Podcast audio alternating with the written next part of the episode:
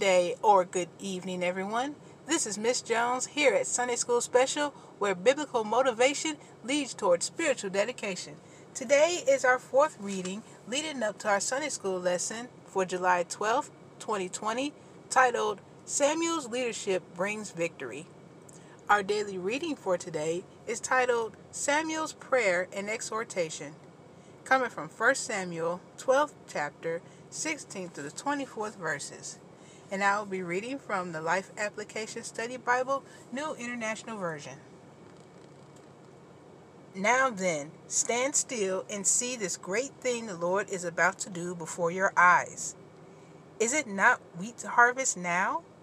I will call on the Lord and send thunder and rain, and you will realize what an evil thing you did in the eyes of the Lord when you asked for a king.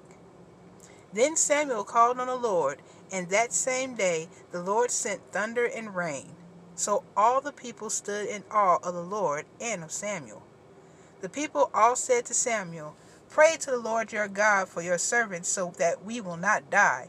For we have added to our other sins the evil of asking for a king. Do not be afraid, Samuel replied. You have done all this evil, Yet do not turn away from the Lord, but serve the Lord with all your heart. Do not turn away after useless idols. They can do you no good, nor can they rescue you, because they are useless. For the sake of this great name, the Lord will not reject his people, because the Lord was pleased to make you his own. As for me, far be it from me that I should sin against the Lord by failing to pray for you and I will teach you the way that is good and right. But be sure to fear the Lord and serve him faithfully with all your heart. Consider what great things he has done for you. I have read to you 1 Samuel 12th chapter, 16th to the 24th verses. May the Lord add a blessing to the readers, the hearers, and the doers of this, his holy word. Amen. I will now read extra content from the Life Application Study Bible from the scriptures that were just read. The wheat harvest came near the end of the dry season during the months of May and June. Because rain rarely fell during this period, a great thunderstorm was considered a miraculous event. It was not a beneficial miracle, however, because rain during the wheat harvest could damage the crops and cause them to rot quickly. This unusual occurrence showed God's displeasure with Israel's demand for a king. Why did God make Israel his people?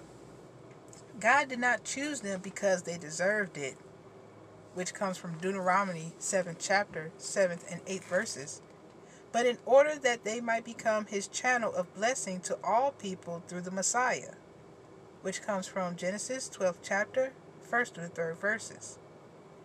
Because God chose the people of Israel, he would never abandon them.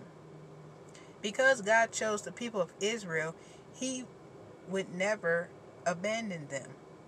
But because they were his special nation, he would often punish them for their disobedience in order to bring them back to a right relationship with Him. Is failing to pray for others a sin? Samuel's words seem to indicate that it is. His actions illustrate two of God's people's responsibilities. One, they should pray consistently for others, which is from Ephesians 6 chapter 18th verse. And two, they should teach others the right way to God, which comes from 2 Timothy, 2nd chapter, 2nd verse. Samuel disagreed with the Israelites' demand for a king, but he assured them that he would continue to pray for them and teach them. We may disagree with others, but we shouldn't stop praying for them. This is the second time in his farewell speech that Samuel reminded the people to take time to consider what great things God had done for them. Taking time for reflection allows us to focus our attention upon God's goodness and strengthens our faith. Sometimes we are so progress and future oriented that we fail to take time to recall all that God has already done. Remember what God has done for you so that you may move ahead with gratitude. I pray that this reading has encouraged you to not only pray for others, but also teach others and to think of what the Lord has done for us in our daily walk with Him. Our fifth reading, leading up to our Sunday school lesson, which will be July 12th, 2020, titled Samuel's Leadership Brings Victory. That reading is titled Thunder and Fire, coming from the 18th book of Psalms, 7th through the 15th verses. Look forward to seeing you there.